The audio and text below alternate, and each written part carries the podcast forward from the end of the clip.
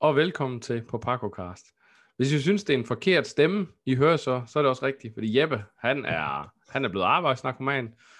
Han, er, han, han går i skole om dagen og arbejder om natten, og øh, ja, nu, øh, nu, nu trængte han lige til lidt ro. Så. Og jeg er så blevet snothammerne forkølet oveni, så det, det går rigtig godt. Men vi klarer det alligevel. Vi skal rigtig hygge os alligevel. Jeg har to super klare medværter med mig i dag, som skal stå for at snakke rigtig meget, fordi min stemme den skal spares. Hej Stefan, velkommen til. Tak skal du have. Hej Anders. Og hej Joachim, og velkommen til dig også.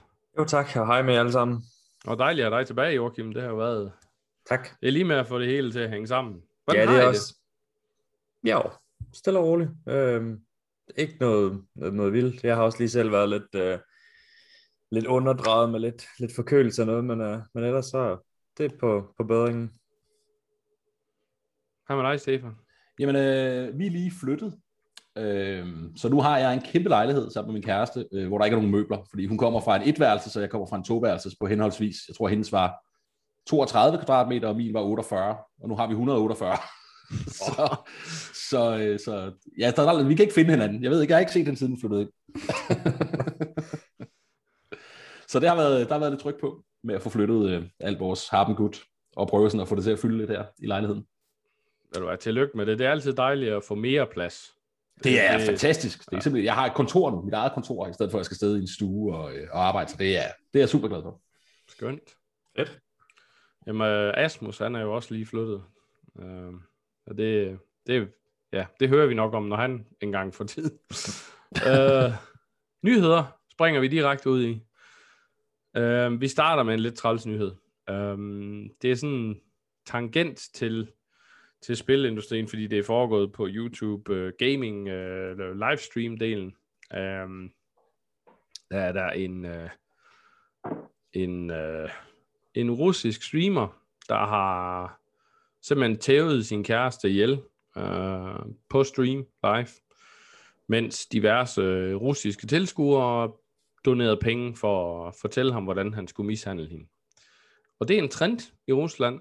Det hedder trash streaming, hvor man simpelthen mishandler sine kærester øh, mod donationer. Det er så ægelt, som det overhovedet kan være, og han har så kun fået 6 år i fængsel. Øh, selvom alle, altså det er jo live, man kan jo se, at jeg har mødt hende. øh, ja, det er grotesk. Det er en fuldstændig vanvittigt. Jeg, jeg var, da jeg læste jeg var helt målløs. Jeg anede ikke, der var sådan en trend, men jeg er så heller ikke så meget inde i de der streaming trends, men, men det er godt nok skræmmende, synes jeg. Hvordan har I det med, med det her? Altså, hvad tænker I om, om sådan noget? Altså, jeg synes, det er øh, fuldstændig... Øh, altså, det er så ulækkert, som noget næsten kan blive. Altså, det, jeg, kan ikke, jeg kan ikke forestille mig noget værre, faktisk. Jeg, bliver sådan helt, jeg havde ikke set det, før du lige fortalte det nu her. Øh, og, og, hvis man ikke får en smule kvalme over det, så er der, tror jeg, der er et eller andet helt alvorligt galt med en i hvert fald. Ja, jeg er helt enig. Altså, jeg synes også, det er...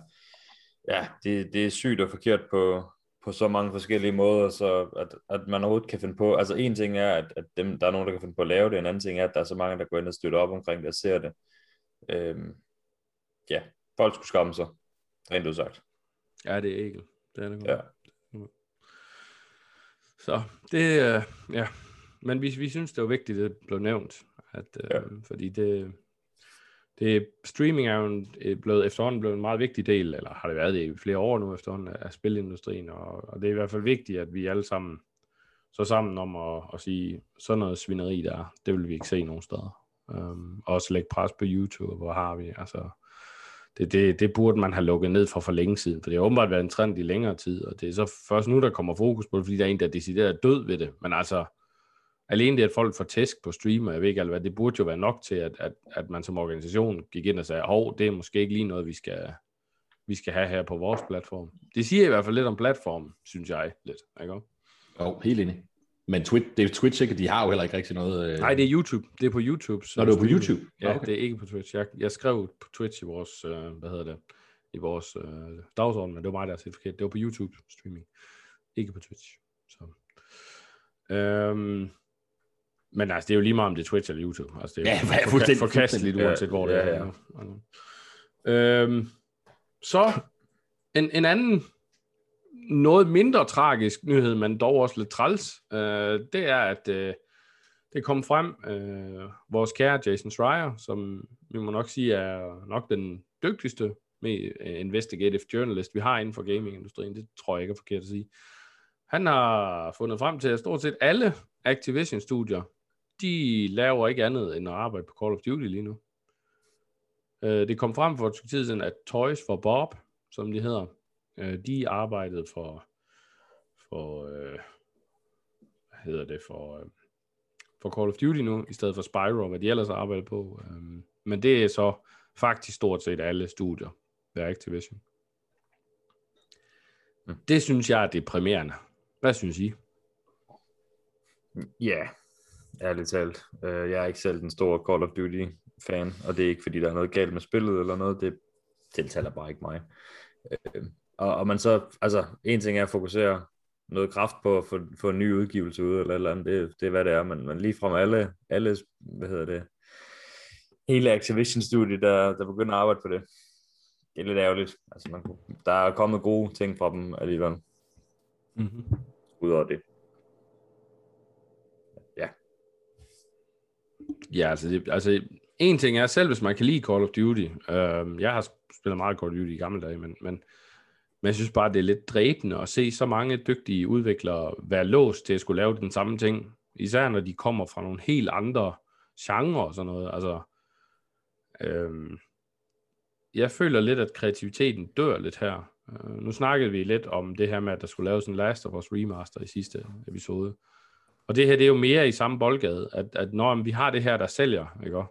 så nu skal alle lave det. Fordi det er en sikker sælger, og det tjener os penge til vores bestyrelsesmedlemmer. Og vi tør ikke rigtig prøve noget nyt, selvom Activision jo har penge nok, men, men nej, vi tager den sikre, det der sælger, det der kan sælges microtransactions i, og så sætter vi simpelthen hele vores organisation ind på det. Jeg synes, det er en skam. Ja. Det er det også, helt sikkert. Altså, øh, det, det vil det jo være, uanset hvilket spil man Ja, fuldstændig ligegyldigt, hvad for et spil det er, ikke? Altså.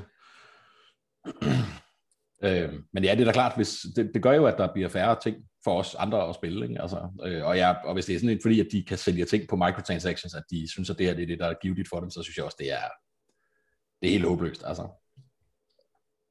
Ja. Og nu er vi er i gang med grådige firmaer så. Ja, det er sådan en nyhed, jeg er rigtig ked af, den her, vil jeg så sige. Øh, uh, CJ Project Red, um, deres bestyrelse har lige fået udbetalt en kæmpe millionbonus. Deres bestyrelsesmedlemmer. Samtidig har de ansatte så fået langt lavere bonus udbetalt, end hvad der var først planlagt. Den ligger mellem 5 og 34.000 dollars, det de forskellige ansatte har fået udbetalt. Og så kan man tænke, at det er der mange penge, men der skal lige tænkes på, at det er et spil hver øh, efter fem år. Så det vil sige, at det er faktisk fem års bonus, du skal lægge sammen der. Og så er det lige pludselig ikke så mange penge. Især ikke, når bestyrelsesmedlemmer så hver især har fået mellem 4 til 6 millioner dollars udbetalt. Og grunden til, og det er så her, det begynder at blive lidt ulækkert, grunden til, at de ansatte har fået en mindre bonus udbetalt end først antaget, det er, at spillet har floppet lidt. Øh, kritisk i hvert fald, og det er heller ikke solgt helt så godt som forventet. Jeg mener, det er noget med, at man havde projekteret med omkring 20 millioner solgte eksemplarer, den ligger omkring 14. Men grunden til, at spillet er floppet, er fordi de er blevet skubbet ud, inden det var færdigt. Og det er noget, bestyrelsesmedlemmerne har bedt om, eller forlangt. Så de mennesker, der er skyldige, at spillet er floppet, bliver belønnet mens de mennesker, der faktisk er det jo kommet frem igen fra Jason Schreier, at på flere møder havde udviklingen sagt, jamen vi er ikke klar, det her det er ikke klar, det går galt. Altså det, der var advarsel der, men de mennesker, der var havde advaret, de bliver straffet. Jeg, jeg synes efterhånden, altså, jeg elskede og elsker stadig Witcher 3, det er et af mine yndlingsspil. Men de senere år, hver gang der kommer en nyhed fra CJ Projekt Red efterhånden, så er det negativt. Altså, skal vi altid et med nogle grådige, øh, hvad hedder det, bosser og bestyrelsesmedlemmer. Ja, det, det, det, er lidt, det, det er lidt et problem. Altså, det kan godt være, der kommer nogle gode spil ud fra dem. Nu, Cyberpunk har så været sådan lidt blandet, kan man sige, men, men altså, det er bare lidt et problem, hvis de går ud og arbejder på det punkt. Det, det, altså, jeg synes, man får mere og mere sådan, skal man støtte dem, skal man ikke? Altså, det er i hvert fald min holdning til det. Ja, det er en skam. Ja. Jeg synes, det er, jeg synes, det er helt utroligt trist, fordi øh, jeg er også, ligesom jeg er rigtig glad for Witcher 3, og øh, det var det første, jeg stiftede bekendtskab med CD Projekt Red, men også med Gwent, som jeg også har spillet, og som jeg faktisk synes, at de var, øh, de klarede rigtig fint med masser af, masser af åbenhed til, øh, til spillerne, og, øh, og, og de, de pushede det ret hårdt på, øh, på deres forskellige kanaler, sådan så man kunne, øh, hele tiden kunne være opdateret på, hvad der foregår, hvad har, hvad har designerne tænkt, og hvorfor har vi gjort sådan, og hvorfor har vi gjort sådan. Og de virker enormt sympatiske og sådan noget. Øh, og jeg havde også en fornemmelse af, at det begyndte, altså dengang de startede med at snakke om Cyberpunk, det var, det var vel da jeg spillede Witcher 3, tænker jeg. Øhm, og hørte, at det blev en first person, der tænkte, at det her det går galt. For det er ikke det, de kan. Det er ikke det, de er dygtige til. øhm, og det gjorde det jo så også, fordi de blev presset til at skulle sende den ud øh, før tid. Hvilket jeg synes, der er fuldstændig, fuldstændig vanvittigt. Altså, det virker netop som om, at der sidder nogle rigtig, rigtig griske mennesker, som har været heldige nok at kunne købe aktier i det firma, og så, øh, og så har de øh, Øh, så den bestyrelse der bare sidder og, øh, altså, det, jeg synes, de simpelthen, det, det er tageligt over for deres medarbejdere. Altså, fordi mm. jeg synes, City Project Reds medarbejdere er sindssygt dygtige og meget sympatiske. Og, øh, men de har jo bare den topledelse, der bare er nogle helvedes kæle, altså.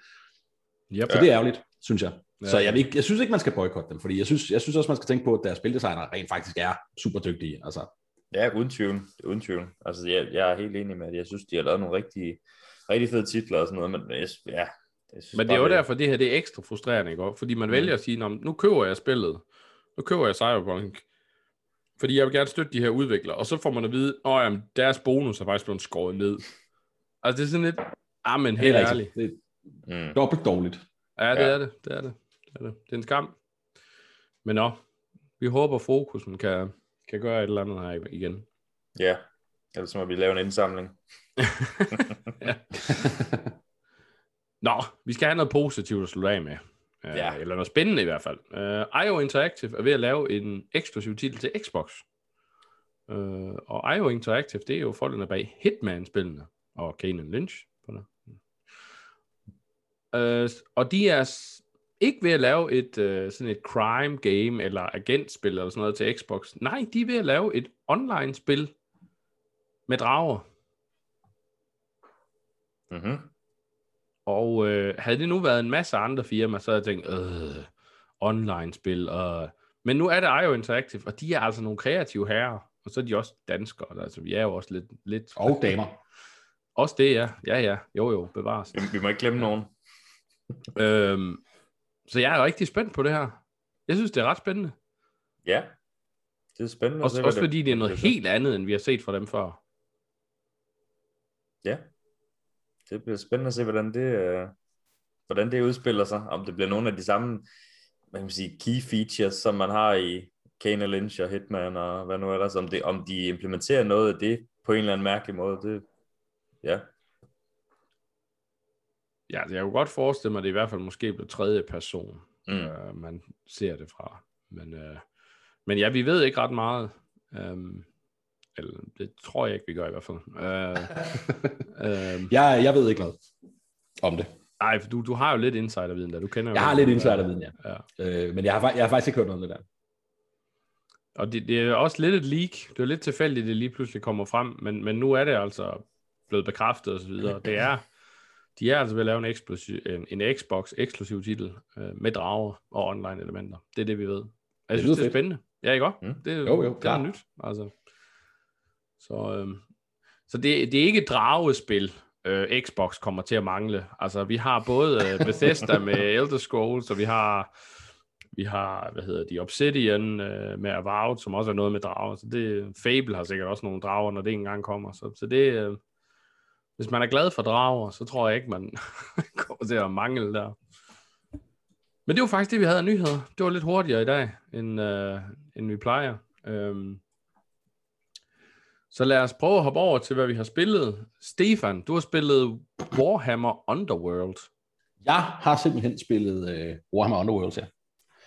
Øhm, og det har jeg, fordi at øh, jeg var på udkig efter et, øh, et figurspil med kortspilselementer for to eller flere spillere. Og der har vi prøvet det forskellige, mig og min spilgruppe. Øh, nogle, til, nogle har været meget gode, og nogle har været knap så gode. Og øh, så tænkte jeg, at jeg må, jeg må prøve at se, hvad det her er, fordi øh, først og fremmest har jeg altid godt kunne lide Warhammer, jeg kan godt lide deres univers, jeg kan godt lide deres figurer, det er jo de klasse. Og så kunne jeg godt lide, at øh, det her spil har meget, meget... Du har nærmest ingen modeller. Øh, og det er fikset, hvad for nogle modeller du har. Øh, Warhammer Underworlds er et brætspil, fik bræt figurspil, hvor du spiller på, øh, på et bræt med en masse hexagoner, øh, eller faktisk på to brætter, to små brætter, som man sætter sammen. Og øh, så har man hver især et warband. Og det man øh, slås om, er glory, som er de point, du kan, du kan vinde spillet. Altså den, den, der har flest glory til sidst, har vundet spillet. Øh, og det er så genialt lavet, at man har to forskellige decks, ud over sit warband, som kunne være af alt mellem øh, 3 og 8 figurer. Så har man, øh, og, det, og det er fikst. Altså hvis du for eksempel spiller, øh, lad os sige, øh, Chaos Warrior warbandet, så er der fire Chaos Warriors. Deres karakterkort, og dem har du så. Og du kan ikke købe flere Warriors til dit band, og du kan heller ikke stille færre, end du har. Altså det er bare sådan bandet er. Øh, men du kan selv lave to, de her to decks, og det ene dæk, det giver dig øh, glory for at opnå forskellige ting i spillet. Så det kan for eksempel være, at jeg har et kort, der hedder, jeg skal dræbe din leder. Så kan jeg spille det kort, hvis det lykkes for mig, så får jeg nogle point, som jeg så kan bruge til at købe udstyr for. Og udstyret er så i det her andet dæk, man har, hvor man har øh, noget, der hedder Ploys, som er, øh, øh, hvis man kender til Magic, så er det sådan lidt ligesom Instance. At det er noget, man spiller, og så har det en effekt i spillet. Og øh, så har man udstyr, og man har sine spells i det dæk også. Og det er fuldstændig customizable. Øh, alle holdene har øh, 20 kort, tror jeg det er, til sig selv.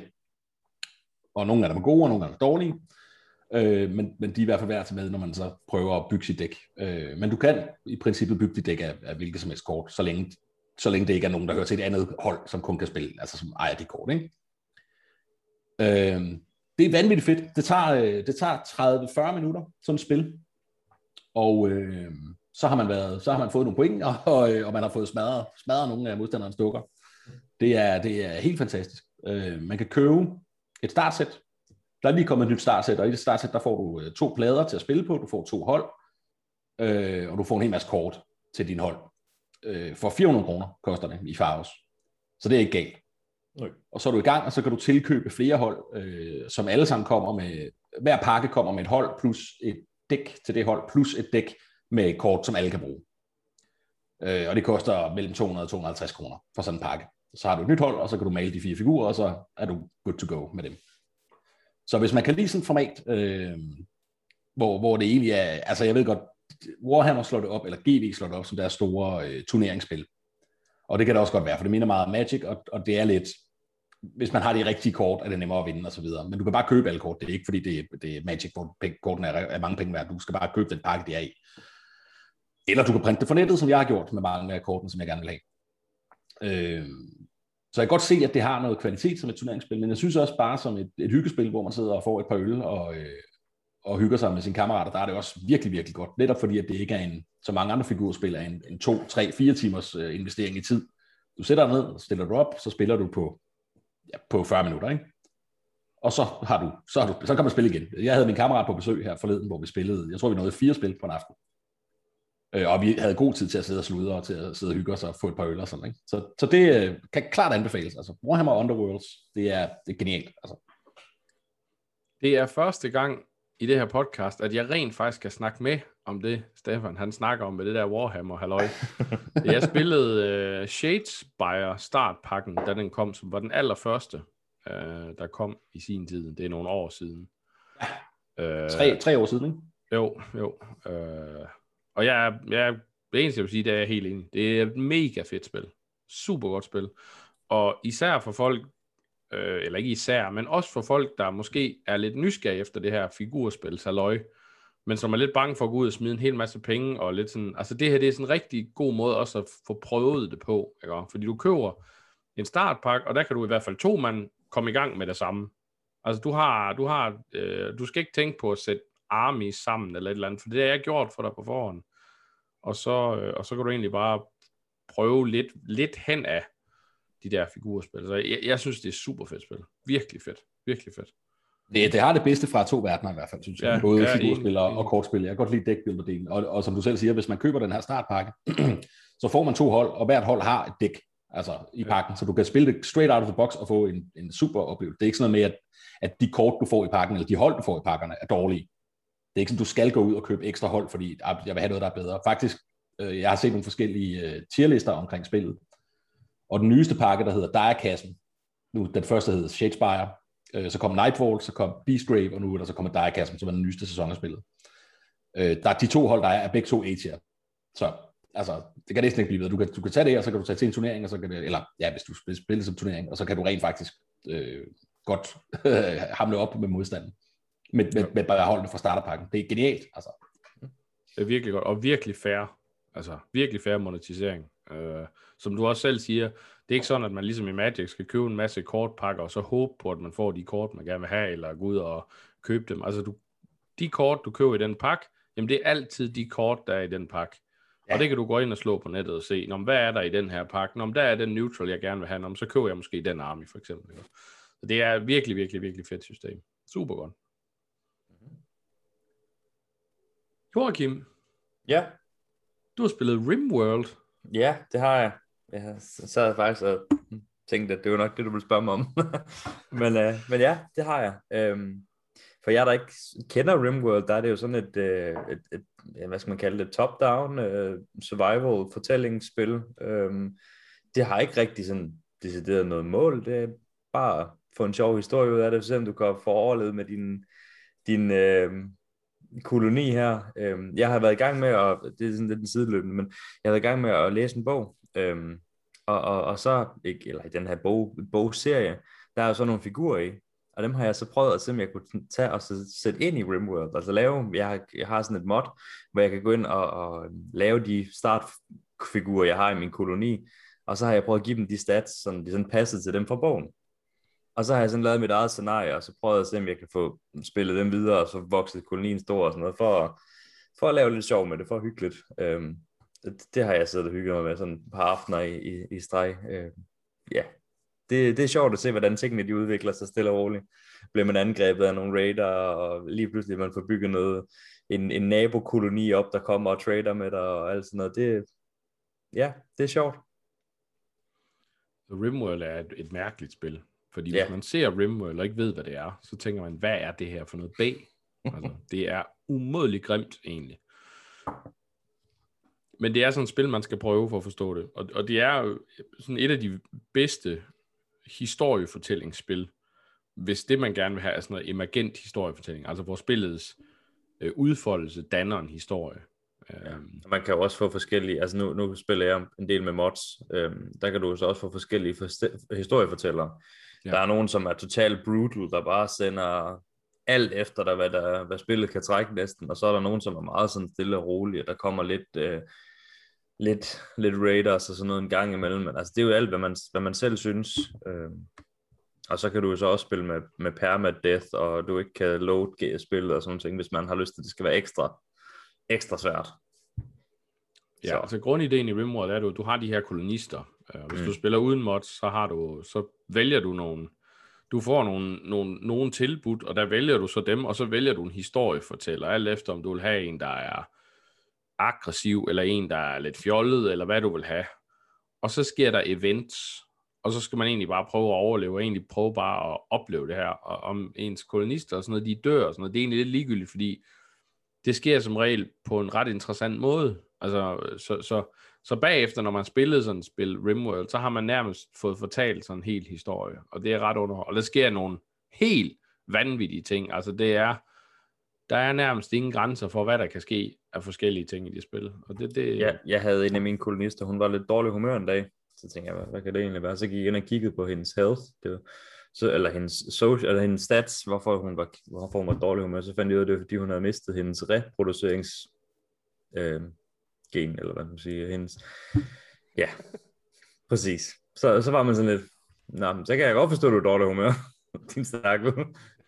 Det måtte ja. vi jo så få gjort noget ved. Ja, men der sker nogle fjolle. Altså, jeg kan også huske, jeg havde... Øh, jeg, på et tidspunkt, så kom der sådan en kæmpe stor lama-monster-ting til min koloni. Og så af en eller anden årsag, så havde jeg en, en kolonist, som var umådelig god med dyr. Som i virkelig, virkelig god med dyr, ikke? Øh, og han kunne så få tæmmet det her bæst her. Og den, men den ville så kun bo i soveværelset.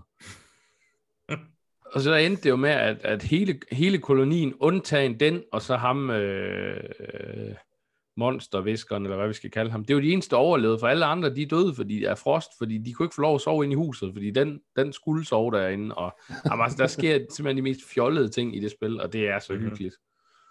Det, Og så noget af det værste, det er, når der går ild i tingene, fordi hold nu op, det spreder sig hurtigt. ja, det går stærkt. Ja. Ja. Ja, men ja, det har jeg siddet og hygget mig med. Det kan varmt anbefales. Og det er ikke, det er ikke noget, der kræver sådan den vilde computer. Uh, Nø, det, det kan du spille på de fleste. Men det er en sjov, hvis man godt kan lide altså et spil, der tager en et eller andet sted hen, og det ikke er så vigtigt for en, at man har et mål specifikt, man bare godt kan lide rejsen, om man vil, så, så, er det, så er det rigtig, rigtig hyggeligt. Så nu vi er i gang med historiefortællinger og sådan noget, så har du også spillet Skyrim. ja, det kom så lidt af det ene, jeg tog det andet med.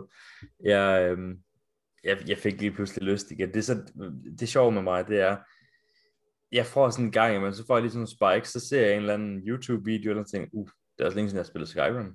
Og så går jeg ind, og så downloader jeg en masse mods, og så går jeg i gang med at spille Skyrim, og så sidder jeg og hygger mig med det.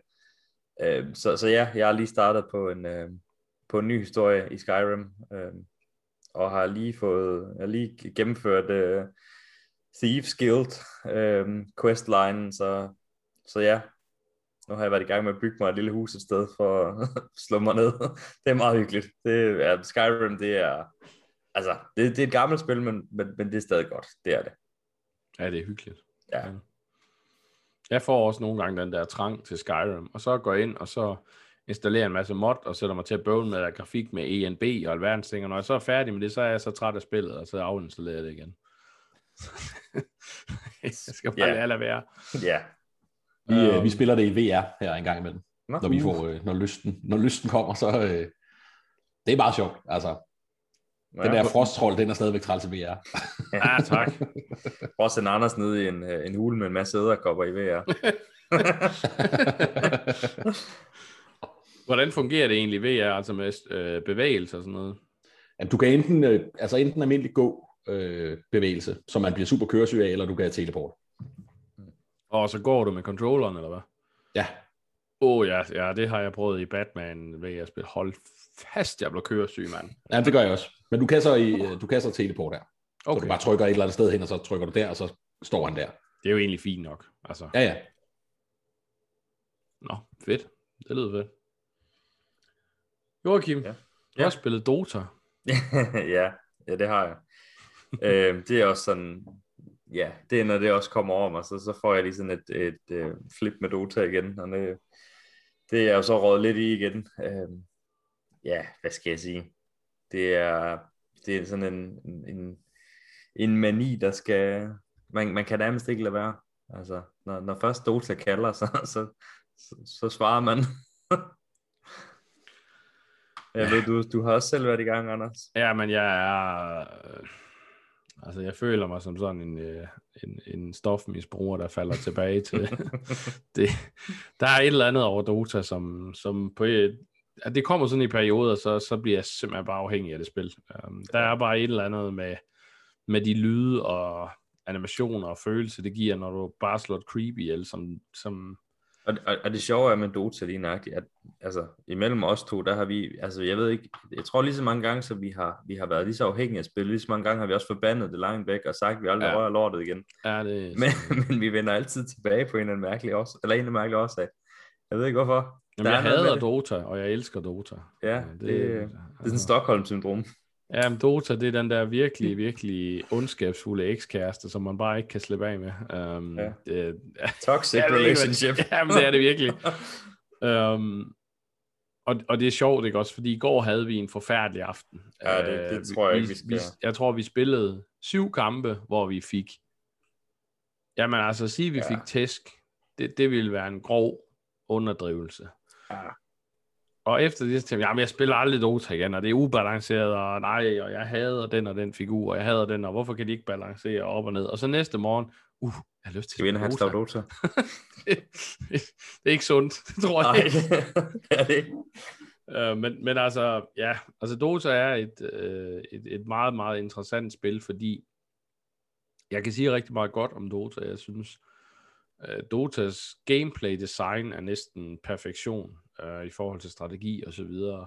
Mm. Men det er så også et af de spil, der er nærmest umuligt at komme ind i. Altså, ja. det, det, er, det er så... Øh, også fordi, jamen, nu har de så lavet en, en nybegynder modus, og hvor man lærer de basale ting, som at lære til at deny, og nu skal vi ikke komme ind på, hvad det er, fordi så falder Stefan i søvn.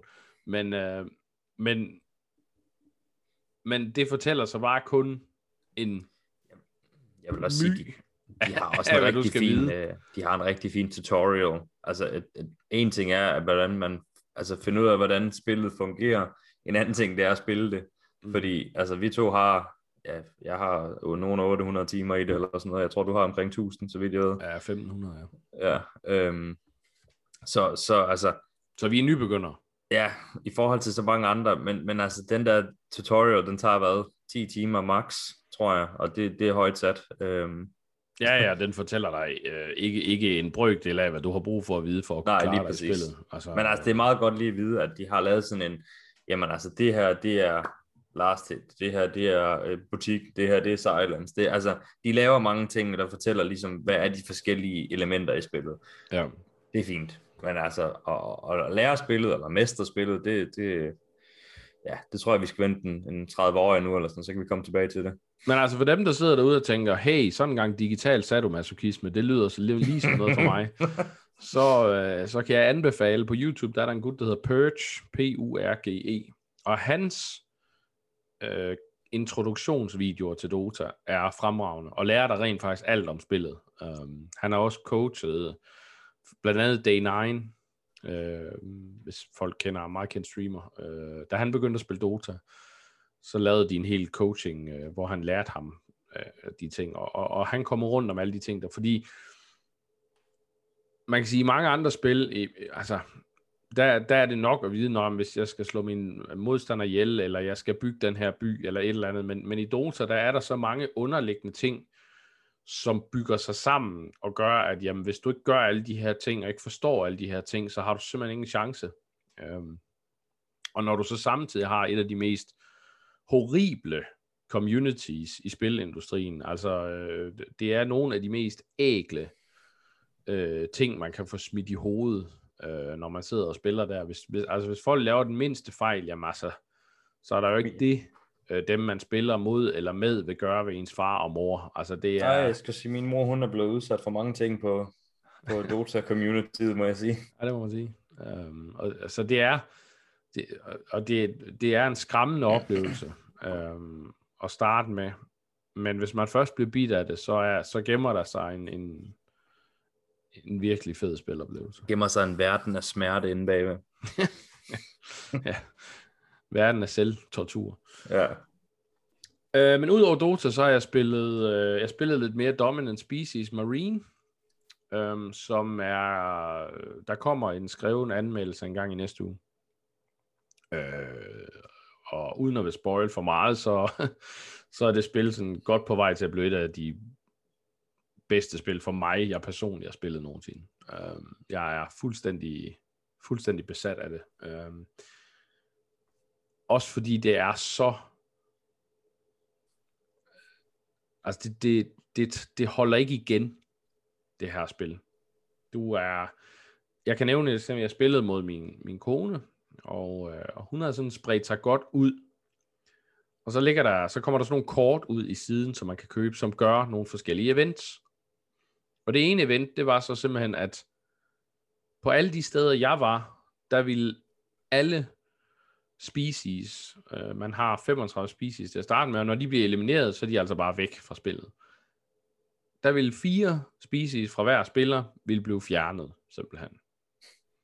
Så jeg gør det, at jeg spreder mig ud med en figur alle steder, og så skynder jeg mig at nå at købe det kort, inden min kone hun kan komme til det. Og så bliver hele jorden simpelthen bare vibet for figurer. Altså, der var bare tom. Og så kunne jeg så sprede mig ud med næste turn, fordi jeg fik en ekstra turn ved det.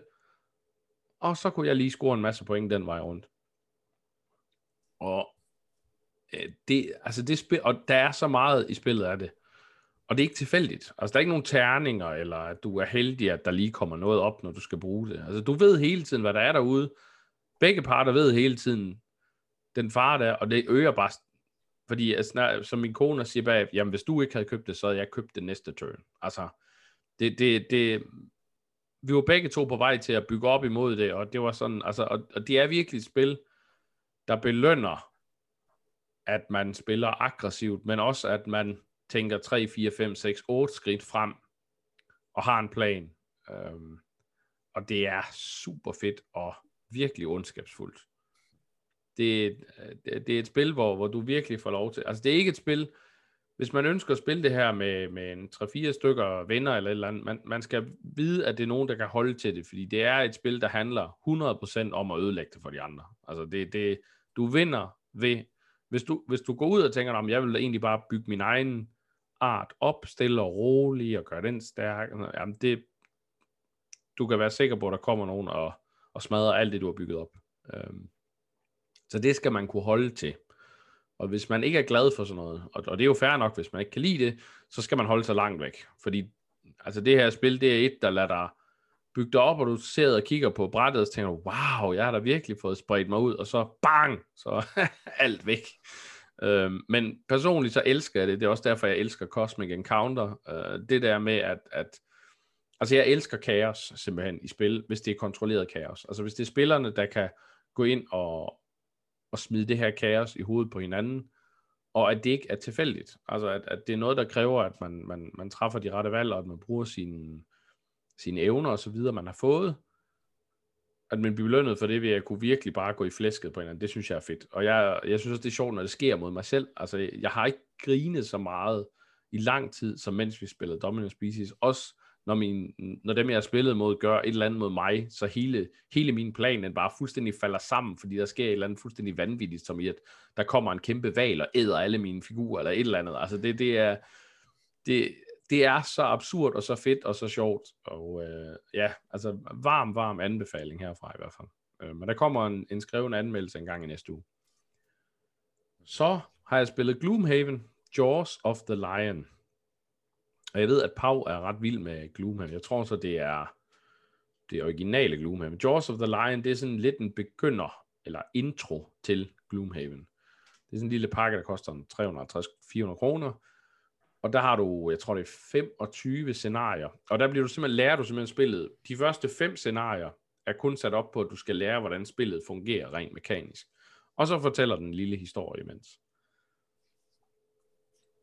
Og øh, efter jeg spillede første scenarie, der var jeg sådan lidt, okay, det her Gloomhaven, det er sådan lidt, det virker hmm, lidt overvurderet måske. Um, det ligger pt. nummer et på den store øh, spildatabase, der hedder Board Game Geek. Og jeg var sådan lidt, uh, jeg kan ikke helt forstå, hvorfor, hvorfor det... Men det var så også fordi i første scenarie, der bevæger monstrene sig på en måde. Altså de bevæger sig hen imod figurerne, de fokuserer, og så går de den vej, og så hvis de kan angribe, så gør de det. Og det synes jeg var lidt kedeligt, fordi det var alt for nemt at forudsige. Altså det, det, det gør sådan lidt, at jamen det, det tager lidt det tager lidt det tematiske væk fra det. Altså det er jo noget af det, der er så fedt ved figurspil, tænker jeg også, det, at du spiller mod en anden, og du er jo ikke, altså vi kunne ikke læse hinandens hjerner, vel? Altså, så, så det der med, altså, det skaber sådan en, en, det der med, at man ikke ved, hvad den anden gør. Men det kom mm. så allerede i scenarie 2, hvor det så viser sig, at i Gloomhaven, der har du simpelthen et dæk til alle de her monstre. Øh, de har hver deres eget dæk, som bestemmer, hvad de gør. Så det er ikke sikkert, at de bevæger sig hver turn. Det kan være, at de gør noget andet. Så, og den der uklarhed, gjorde, at hele spillet fik en helt anden cinematisk følelse for mig. Altså, nu kan jeg lige pludselig se en personlighed ved de her monstre. Øhm, og, og man har så også sin egen figur, og de forskellige figurer føles meget unikke med hver deres specielle måde at gøre ting på. Øhm, for eksempel havde jeg en ability, hvor jeg kunne hoppe ind og så skubbe nogen. Og så lå der fælder bagved, så jeg hoppede ind, og så skubbede jeg dem igennem fælderne, så de så skade igennem det. Og det, det spil, det, det laver mange af sådan nogle øjeblikke. Øhm, og det synes jeg fungerer rigtig godt. Jeg synes, det er jeg er meget, vi er meget bit af det begge to, både mig og min kone, og, øh, og vi har også snakket om, det ender jo nok med, når vi er færdige med det her, at vi skal ud og investere i den store Gloomhaven. Så Ja, eller Frosthaven, er det ikke den næste, der kommer? Jo, det er den næste. Det kan også være, at vi går direkte til den. Det kan godt være. Øhm, også fordi man kan bruge figurerne fra Jaws of the Line i de andre spil.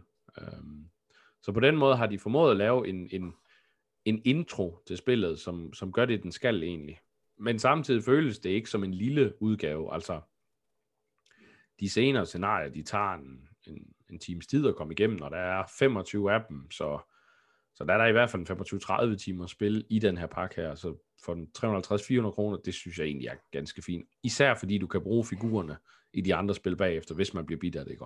Øhm, så Jo. jeg synes, det er en, en, en, en super fin pakke, og jeg er rigtig glad for, at jeg købte det. Øhm, og hvis man er nysgerrig efter Gloomhaven, så synes jeg, at man skal, man skal kaste over Jaws of Lion. Det er en god måde at få prøvet det på, uden at gå ud og smide 1000 kroner, som, som det almindelige Gloomhaven jo cirka koster lige nu. Du har også spillet Gloomhaven, har du ikke det, øh, Stefan? Nej, jeg har aldrig spillet Gloomhaven. Du har ikke spillet, nå, så er det kun Ikke nu. Men det er på, øh, det er på ønskesedlen. Jeg skal have det på et tidspunkt. Jeg kan godt lide den måde, man, man øh, styrer sine figurer på. Det gør man ved, man har et, et, en, en lille kort, eller en lille dæk af, af, af kort, som så også jo mere man stiger i level, så får man bedre kort med bedre abilities osv. Øhm, og der vælger man to kort, og så kan man gøre det, der står i toppen af det ene kort, og det, der står i bunden af det andet kort. Og så Okay. derefter, så bliver de discardet. Og når sådan en runde er slut, så skal man faktisk gå af med et kort. Og hvis man lige pludselig ikke har flere kort, jamen så bliver man exhausted, som det hedder. Og hvis begge parter er exhausted, eller alle fire er exhausted, så taber man. Så der er meget sådan også det her med, åh, jamen jeg kunne rigtig godt tænke mig at attack med den her lige nu, men på den anden side, det der er i bunden der, det kunne måske gøre, at vi kunne klare noget mere bagefter, eller altså det kan være, at der er et move og loot, og jeg kan se, at der er en hel masse skatte dernede, men det attack, der er i toppen af kortet, kunne jeg også godt tænke mig at bruge, så man skal hele tiden sådan afveje, hvad er det, jeg vil bruge nu? Ja. Tør jeg smide det her kort? Og, sådan. og det synes jeg er et fedt system. Ja, de der, øh, hvor, mange, hvor mange forskellige spilbare figurer er der i, øh, i den, du har købt? I Jaws of Line er der fire, Okay. Og de er meget forskellige. Jeg kan ikke huske, hvor mange der er i uh, det almindelige Gloomhaven. Der er, Nej, der, nogle der er super mange, ikke? De Ja. kommer i små øh, pakker, og man kan ikke se, hvad der er og sådan noget. Er det ikke sådan? Jo, er det ligesom, når man skal og trække det, og det er pakke, det og så samme. er bare den karakter. Det er det samme i uh, Jaws of Lion. Altså, der er... Øh, altså, du kan se, hvad de hedder. Øh, og, og jeg tror også, du kan se, hvad class de er. Altså, for eksempel, der er en, der hedder healer. Øh, Okay. Så kan man sådan regne ud. At det nok er en necromancer. ja. ja, men der er vist en necromancer i, uh, i det almindelige Gloomhaven, tror jeg nok. Uh, Okay. hvilket også er med til at trække mig i den retning, fordi necromancers er super fede. Du elsker bare de udøde. Ja, men jeg kan også godt lide at spille Necro i Dota, så der er nok noget om det. Øh, men, men, øh, men ja, altså, der, der følger fire figurer, fire vidt forskellige figurer med.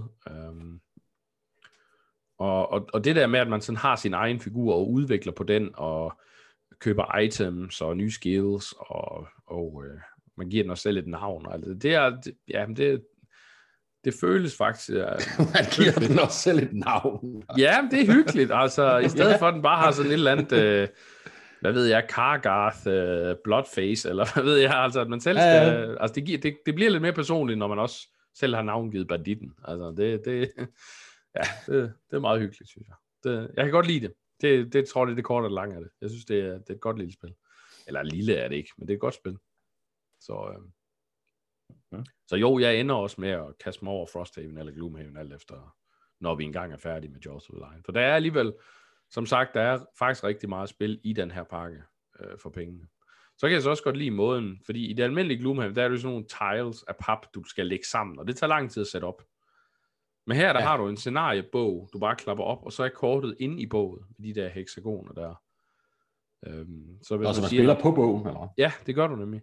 Nå, Du det er siger smart. scenarie 2, Mm. når man der, eller scenarie 3, 2, 3, hvad- whatever, når man så går du om på den side, så har du alle specielle events og sådan noget på siden, plus du har kortet. Og hvis det så er et ekstra stort kort, så er der en ekstra bog med, man kan lægge hen ved siden af, og så har du hele kortet på den måde. Og det gør, at setup tager ingen tid. Altså, det, det er virkelig hurtigt setup. Mm. Det gør så også, det fylder heller ikke så meget. Nej, nej.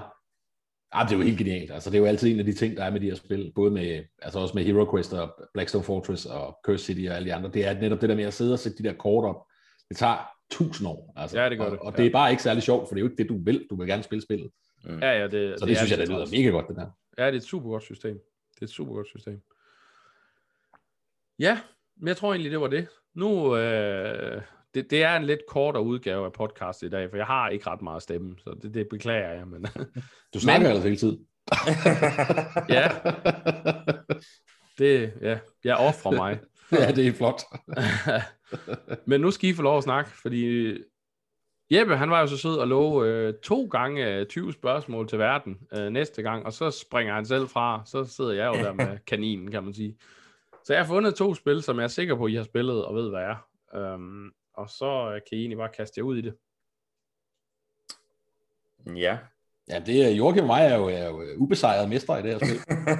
ja, Ja. en ud af, ved mit vedkommende en ud af en.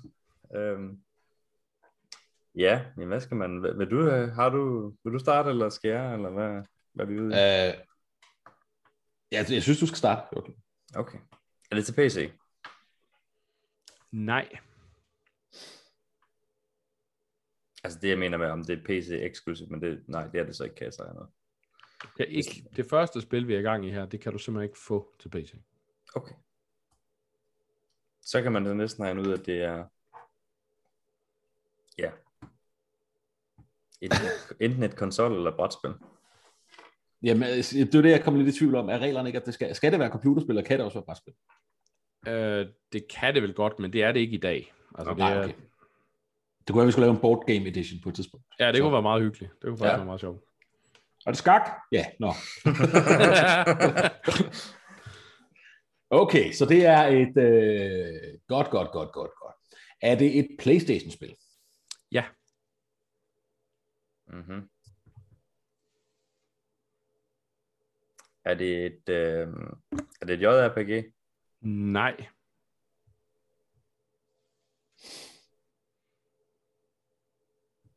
Det overvejede jeg, men så tænkte jeg, nej, med Stefan og Joachim, så er det nok det forkerte publikum at begynde med japanske rollespil. Åh, oh, hold op. Mm, er det til PlayStation 1 eller 2? Et. Det, ja, det er Nej, det skal et. du ikke sige. Ja. Okay, fair nok, men det er jo bare et ja-nej. Ja, ja, ja, men øh, ja, jeg tænkte, den vil jeg godt give jer. Okay, Tak. gammel PlayStation 1-spil. Ja. øhm. Ja. Spiller man som en øh, spiller man som et dyr eller en figur, altså Nej. Man spiller ikke som en figur. altså simpelthen, simpelthen at du Jo, ved, men du spiller ikke som et dyr. et dyr. Nå, okay. Ja, ja det. Sorry. Hvad for et PlayStation 1-spil spiller man som et dyr i? Crash Bandicoot og sådan nogle forskellige ting. Nå, oh, okay. Spyro. Ja, der er Det- nogle okay. stykker. Der er Ja, okay. stykker. Det var det, min viden den, den gik til. Nej, det var bare, jeg sad og tænkte på sådan som frogger, når du sagde dyr, og tænkte, hvad? Det er Nå, ja, ja, ja, det, ja. Øhm, okay, så man spiller ikke som et dyr. Nej. Er det et... Øh... Hmm. Er det et øh, sådan action-spil?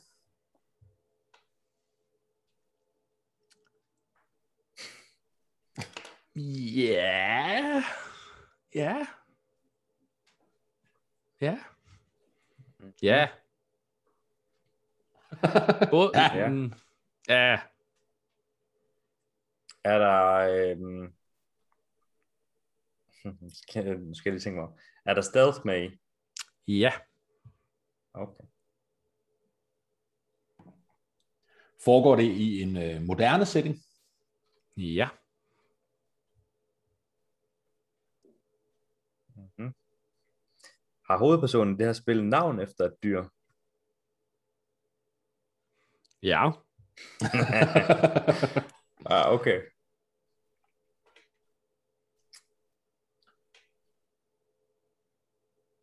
Altså, ja, jeg, jeg tror godt, så jeg kan det jo ved, kun, det kan kun være Metal Gear Solid, ikke? Ja, lige Ja, præcis. sådan, Ja. drenge. Flot.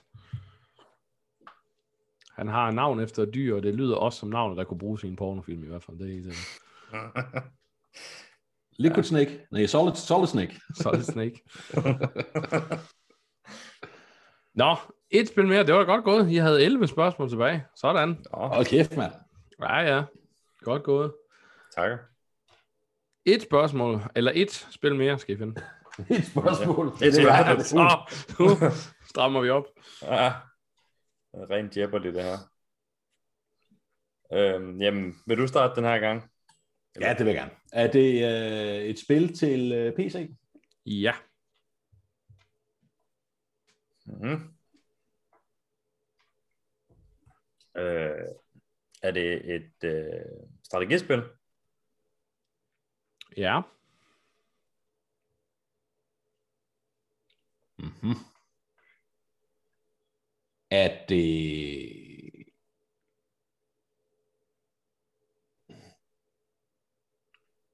Er det et ældre spil? Altså er det en klassiker?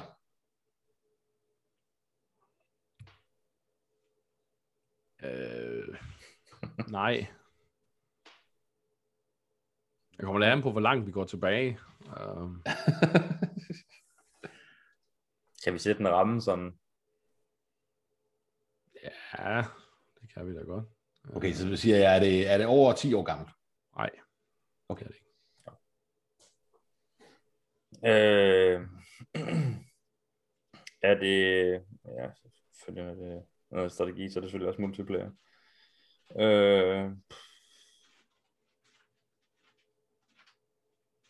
altså, nu, ja, man kan selvfølgelig spørge, om det var et RTS. Eller... Ja, det ved jeg ikke, hvis det er strategi. Nej. Det er det ikke. Hvad er et RTS? A real-time strategy. Nå, altså okay, noget. ja. Warcraft, Starcraft, Age Ja. of Empires, den slags. Dune 2. Nå, så det er... tø- Okay, øh, okay, okay, okay. Er der... øhm, mm, så det er turn-based strategispil, ikke sandt? Det er vi enige Ja. om, Joachim. Ja. Nå, Åh, det var ikke et spørgsmål. Men okay, det var bare et spørgsmål, så det er fint. Den tager vi med. ja, det er i orden. Så det er turn-based. Øhm. Hmm, ja. Og det er ikke, det er ikke mere end 10 år gammel, siger du? Nej, det er det ikke. Jeg tænker, vi er sådan lidt ude i noget Heroes eller et eller andet. Heroes of Might and Magic. Ja, Heroes 7 eller... eller der Jeg tænkte faktisk, øh, jeg tænkte XCOM. Ja, det kunne det også være. Vi kunne spørge, om det var i, øh, altså om det var i nutidssæt, altså, eller nyere setting, øh, eller om det var i, det var, så kan vi i hvert fald udelukke den ene eller den anden. Ja. Jamen, XCOM er det- fremtid, så det er jo en fremtidssætning. Ja, er det, er det fremtidssetting? Nej.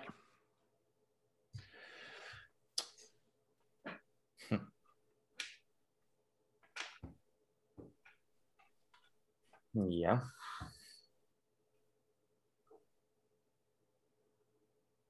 Hmm. altså, du ser ud som, Nej. der gik et lys op for dig. Nej, nej, never mind. Der var bare lige nogle ting der, men det, det passede ikke med nogle andre ting. Er det, et, øh, er det et fantasy-spil? Ja. Turn-based fantasy.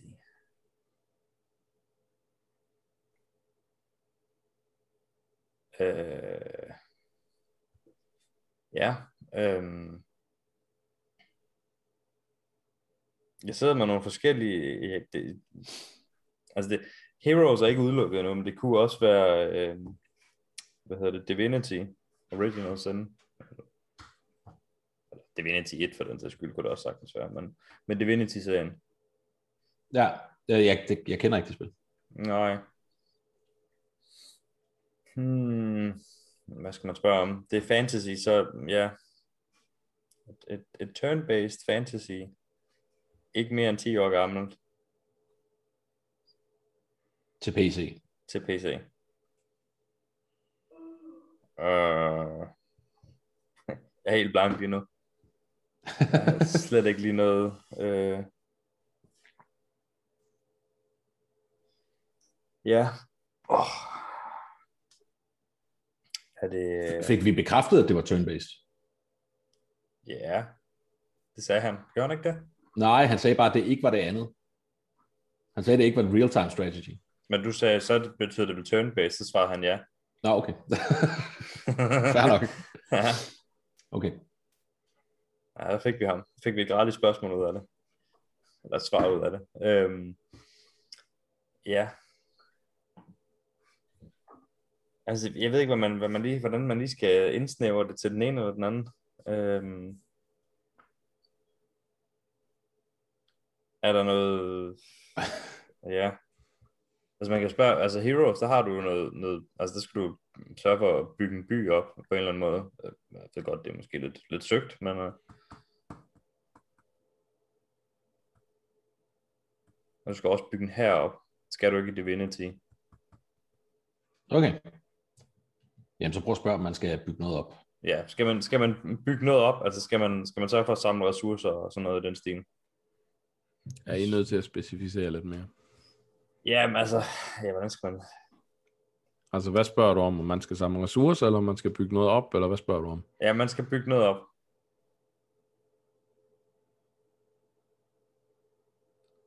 Igen, du er nødt til at være mere specifik. Jamen, har, har du... Ja, mm, ja, Ja. fordi, altså, ja. Ellers er det et rimelig sløvt spil, hvis man ikke skal bygge noget som helst op. ja, ja, det ved jeg godt, men... Også, ja. Øh... Har du sådan en, en, en, en by, du skal sørge for at få bygget op? Nej. Nej. Okay. Og det er Heroes of Might Magic, eller? Ja, det er jo det, jeg tænkte. Okay. Jeg er ikke sikker, altså. Men jeg, jeg tror, jeg, det er utroligt. Jeg kan slet ikke komme i tanke om noget uh, turbaseret. Uh... Hmm.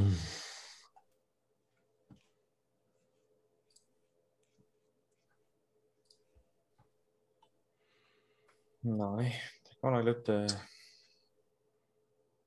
Ja, så er der død, uh, så er der død luft. Ja, det ja. er. Okay, hvad, hvad sagde du, det andet, det andet spil hed? Joachim? Uh, Divinity.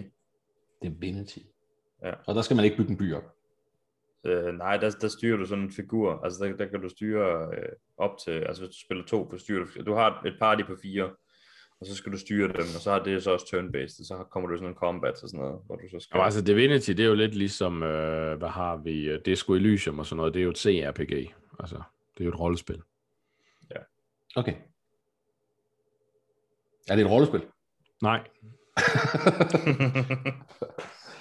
Godt. Jamen, så er vi jo tilbage på bar bund, Joachim. ja, det, øh, Så det er jo det er godt nok. det, det, det er super godt, det her. Fantasy-spil, der er turn. Oj, jeg er helt... Øh... Turn-based fantasy-spil, der er mindre end 10 år gammel, ja.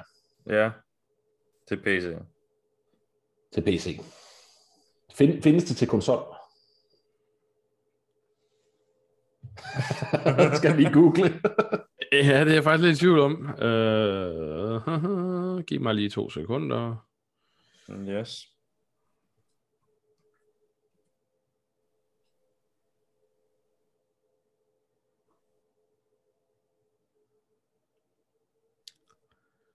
Hmm. Ja, det gør det. Det gør det faktisk. Det gør det faktisk. Mm-hmm. Jeg ved ikke, om det hjælper jer, men det var jeg overrasket over. Og det, det du siger, det er fantasy. Ja.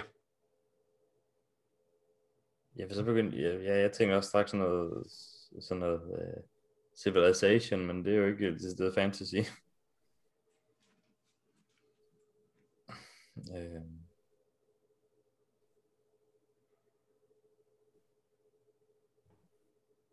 Altså, I kan jo begynde at spørge ind til nogle universer eller et eller andet. Nu ved I, det er fantasy, så... Okay, er det en, er det en fantasy-verden, der er baseret på øh, bøger? Nej. mm-hmm. Ja, øh, ikke romaner, i hvert fald. Okay. Okay, det blev jeg ikke klogere. Nej. Øhm, er, den, er, det, er det en del af en anden serie? Altså det vil sige, deler det navn med et andet spil? Øh, eller ikke af jeg men... Hvad siger du? Det forstår jeg ikke. Hvad mener du? Nå, men, altså, ja, øh, at deler det univers med et andet spil. For eksempel ligesom Dota Underlords. Ja, det gør det. Ja, det gør det.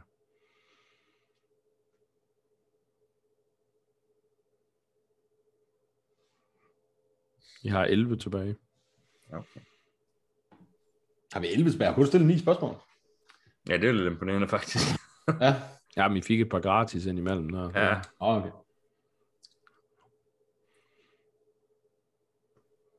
Ja, jeg ved det sgu ikke. Jeg, jeg tror ikke, jeg kender det spil der. Nej, jeg er godt jeg nok også. men, jeg kan Jeg, simpelthen ikke jeg, komme jeg ved, at du kender det, og jeg ved, at Joachim har spillet det. Okay. Okay. Et, jeg har spillet simpelthen. Øh, Ja, nu kan jeg heller ikke hjælpe mere. Altså. nej, nej, nej. Turn-based.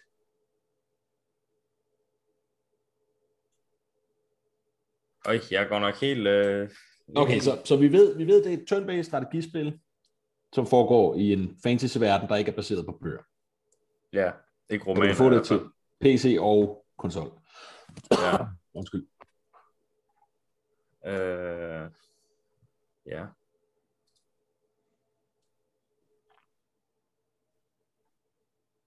Hmm. Ja, det er godt nok lidt... Øh... Og du har spillet det, Joachim. Ja, det, det, det, det, det er nemlig det. Det er det, jeg, jeg er nærmest mest... Øh... ja, jeg er helt lost lige nu. jeg er helt væk. Øhm... Hvad har jeg spillet? Det kan jeg simpelthen ikke komme i tanke om. Det kan jeg heller ikke. Altså ikke, at jeg ved det. Jeg ved ikke, hvad du har spillet, Joachim. Nej, Nej, det kan du ikke vide. Ja. Nej. Og så, og så turn-based. Det er sjældent, jeg spiller turn-based. ja. Jeg tror simpelthen, vi, øh, vi, må, vi, må melde, øh, vi må melde for tabt. Altså. Øhm, jeg er ikke helt det, turn-based, men det kan jo godt, at, det kan jo godt være sådan noget som, øh, som kortspil. Altså du ved, sådan noget Magic og... Ja, ja, men, men- ja, præcis, men så var det jo, at... Hvad var det, der gjorde, at det ikke kunne være det? Ingenting. Det er fantasy. Det er, det er turn-based. Det øh, deler univers med et andet af samme navn. Læner sig meget op af Legends of Runeterra. Er det, er det et kortspil? Nej. Nå. Det læner sig ikke meget op af Legends of Runeterra. Never mind. Men jeg kunne godt lide jeres resonemang. Det var ikke forkert. Nej. Og jeg tror, I skal til at spørge efter, hvad for en IP eller sådan noget det er. Jeg tror, det er den eneste måde, I kommer tættere på. Ja. Uh, okay, så det er en fantasy, der ikke er baseret på bøger. ja. Hvad kan det så være baseret på? Det, Hvis det, det er, en- når nu han siger, det er en IP. Game of Thrones? Ah, ah, det vil jeg jo så sige, det er bøger, ikke? Altså, det, oh, jo, det er selvfølgelig rigtigt. Ja. det er selvfølgelig rigtigt. kan der være noget om. øhm.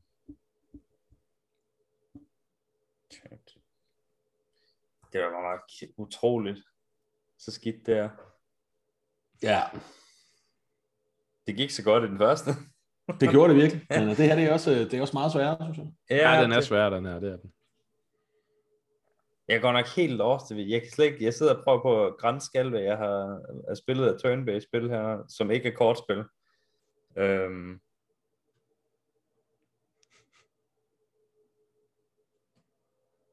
det kan jeg simpelthen ikke.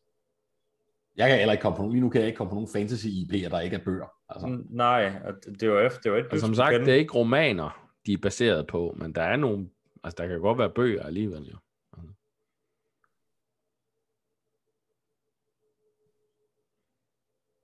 okay. Mm-hmm. Altså for eksempel, nu lad os tage et eksempel. Lad os sige for eksempel Warcraft-universet.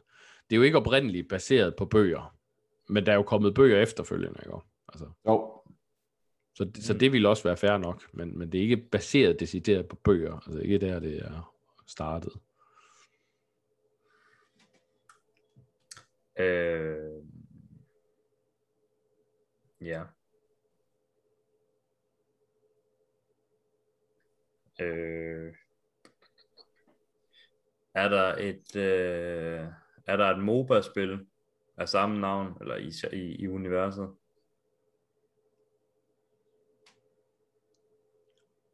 Det var der så ikke. Øh, nej. Det mener jeg ikke. Det er jeg ret sikker på, der ikke er. Det er jeg ret sikker på, der ikke er. Okay. Så er det heller ikke Teamfight Tactics. Nå. ja, det er jo League of, League of Legends. Okay. Øhm, og Dota Underlords, den, den børstede han også sådan rimelig... Jeg vil også sige, at de der autobattlers, jeg ved ikke, om man kan definere dem som turn-based, som sådan. Altså. Det ved jeg heller ikke. Nu hjælper jeg så meget i hvert fald. Ja, ja. Øh.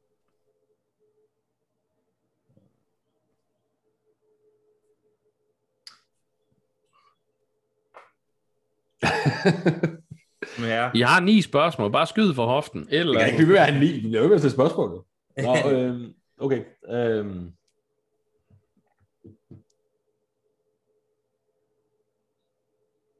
Sig noget, Joachim. Ja, jeg, jeg, jeg, jeg sidder og tænker, jeg prøver. det er vist også din tur til at stille spørgsmål. Jamen, jeg, jeg ved slet ikke, hvad, hvad der giver mening at spørge om. Altså, Nej, det ved jeg heller ikke. Det ved jeg heller ikke. Øhm, jeg, jeg synes, vi har løbet over den mange gange. Altså, vi, vi er ved at være sådan at... Altså, Altså, styrer du en, styrer du en her i spillet? Øh, undskyld. Ej, jeg vil hjælpe jer så meget at sige, man styrer ikke en her, men man styrer mere end en figur.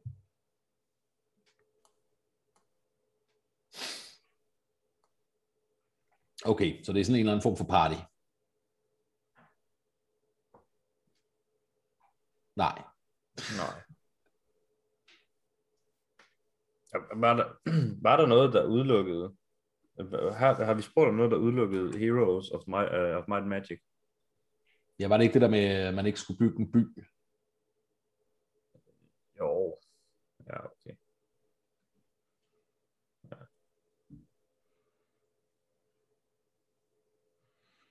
Ja. Mm. Man styrer mere end en, og det var ikke Divinity. Øh, Findes der øh, tv baseret på det?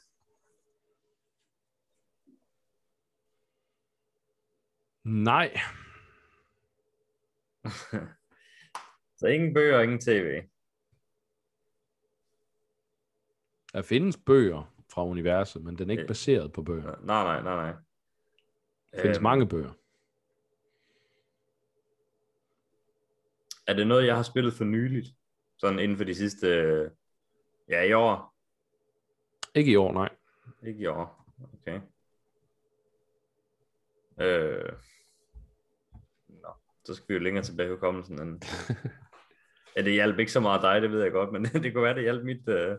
Ja, ja, ja, det er klart. Men, men prøv lige at høre. Øh, hvis det er noget, der findes som masser af bøger, eller der er skrevet masser af bøger om, er det ikke noget, der kunne ringe klokke hos dig? Eller? Ikke rigtigt. Ikke rigtigt, nej. Nå.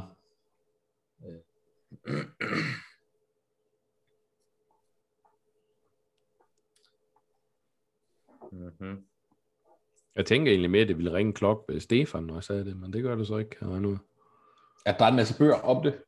Ja, der er en masse bøger i universet af forskellige slags. I universet, ja.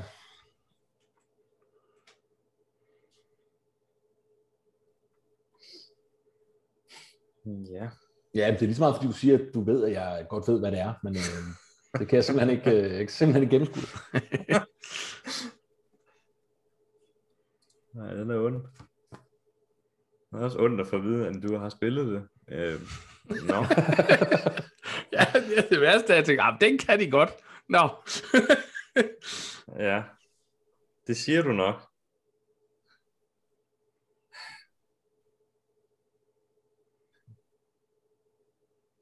det der turn-based, der er det godt nok slået mig lidt ud af den. Jeg, jeg kan slet ikke lige komme i tanke om nogen. Nej, det kan jeg heller ikke. Jeg tror, der sidder nogle lytter og skriger ind i deres Ja, det er sikkert, sikkert. telefoner lige Nu. nu. Vi skal have nogle, øh, vi skal have nogle lytteropkald. Ja, det kunne godt være. Ringe til en ven. Ja. Nej, jeg, jeg, jeg må simpelthen give for tabt. Jeg ved det ikke. Jeg kan ikke, jeg kan ikke rette ud. Nej, jeg tror også, jeg... Det, så er vi desværre ikke ubesejrede mestre længere. Nej, det er rigtigt. Men øh, en gang skulle også være den første til Ja, at gå ned ja, ja. med, med flaget højt. Sådan er det. Det var Blood Bowl. Blood Mm. Ja. Ja, den har jeg ikke lige tænkt over. Ej, nej, nej, nej, nej, nej. Det er, øh, det er meget den 1. maj i dag. ja. Blood Bowl, Ja, det er sgu egentlig sjovt. Jeg, er faktisk lige, jeg gik lige sidste uge og snakkede med min søn om Blood Bowl, så det burde da, ja. Hvor at han nemlig, han, vi sad og snakkede om spillet og var nede og se på nogle figurer. Og så sagde han, det her det kunne være mega fedt som computerspil. Så sagde han, det findes som computerspil. Hvad? Så, Det er, og det ja. er ri- rigtig sjovt som computerspil. Ja. faktisk. Det er det faktisk. Nå, jamen... Øh, den fik vi så ikke, kan man sige. Ej, men I, uh, I klarede den første. I fik Ja, ja, ja. Metal Gear. Ja, ja. Fik Metal Gear. Ja, Men, uh, men ja, Blood Bowl. Fedt spil også. ja det Øh, går, man skulle til at tage det op igen. kommer også snart en træer. Nå, Gør, man skulle men det burde du bog. have vidst, Joachim, når du nu Ja. lige har spillet det, ikke? Ja, jeg har ikke lige spillet det. Jeg skal fortælle ja, dig... det, er et af, det er et af de eneste turbaserede spil, Joachim godt kan lide, ved. Ja, det er ikke rent galt. Ah, der er nogen. Ah, der er nogle stykker, ja. Skal jeg se, kan man ikke se, hvornår man sidst har spillet det? Jo, det må du da kunne se på Steam, kan du ikke? det? Blood Bowl 2. Jeg har sidst spillet den 22. maj. Nej, 22. marts 2019. Så det er ved at være et stykke tid siden. Ja, det er det godt. Ja. Ja, det er også sådan et spil, hvor man skal kunne finde sig i, at tingene bare går galt. Altså, Ja, Det gør det. Altid. Der ruller altid dobbeltdødning på, ikke? det, er også, det, er også, det, det er også det fede ved det. Altså. tænk mig, nu, nu løber jeg lige fire ham. Nå, nå, nå, nej. Ja, jeg tager lige en go for it, fordi det går sgu nok. Nej. ja, Nej, nej. Åh, oh, så blev han injured. Nå. Åh, oh, han døde. Okay. Ja. Ej, der Jeg har den her superspiller, jeg bare har fået bygget helt vildt op, og han har de vildeste... Nå, han døde. Nå, okay. Ups. Ja, han, han laver en go for et snubler og dør. Ikke? Altså, Ja. det og, det elsker jeg godt, at de kan, de kan simpelthen snuppe over vores egen ben og dø af det. ja, det kan også være farligt. Det kan det. Man kunne lande på sådan skævt på nakken eller alt andet. Man, man ved ja, man kan så sige, altså med, de, med, med det armer, de render rundt med, med alle de pigger og alt det der, så skulle man så det måske. Ja. Nå, Nå, jamen, øh, drenge. Det var hyggeligt Ja. at have med. ja. Det, vi beklager, at vi var så dårlige, også, også til Nej, jer nej, nej, nej, nej. I klarede Metal Gear Solid ret hurtigt, vil jeg sige. Jo, Det, jo. er- det kan I godt tage med. Øhm, det har været en fornøjelse at have jer med. Øhm, tag og hold øje med på Parko de næste par dage til lytterne herude. Øhm, der kommer rigtig, rigtig mange anmeldelser det næste stykke tid. Øh, vi har rigtig mange brætspil især. Øhm, der kommer noget Arkham Horror the Card Game, der kommer Marvel Splinter, der kommer Marvel Champions, øhm, alt muligt forskelligt. Jeg har også hørt en lille fugl synge om, at vi måske får lov at anmelde uni- Unstable Unicorns. Så, øh, så vi skal alle sammen have farvet håret i diverse farver. Og øhm, nej, men der, der kommer rigtig meget næste tid, og der er lige kommet en artikel op omkring Dune 2. Øh, også i hvert fald en klassiker. Øh, en rigtig fin artikel, Per har skrevet, vores gæsteskribent, så tag ind og læs den. Og så har er det endelig lykkedes for os at få øh, Nevsky til Stefan. Det spil, det har været lidt rundt omkring. En, en, en Det har været en, en rejse. En, en rejse. Det må- det må. Men, øh, men nu har jeg det. Og det, det ser vi også meget frem til at høre mere om. Men øh, næste gang bliver det nok en noget længere afsnit. Men øh, jeg vil sige på vegne af Stefan og Joachim, vil jeg sige tak for den her gang, og vi ses. Hej hej.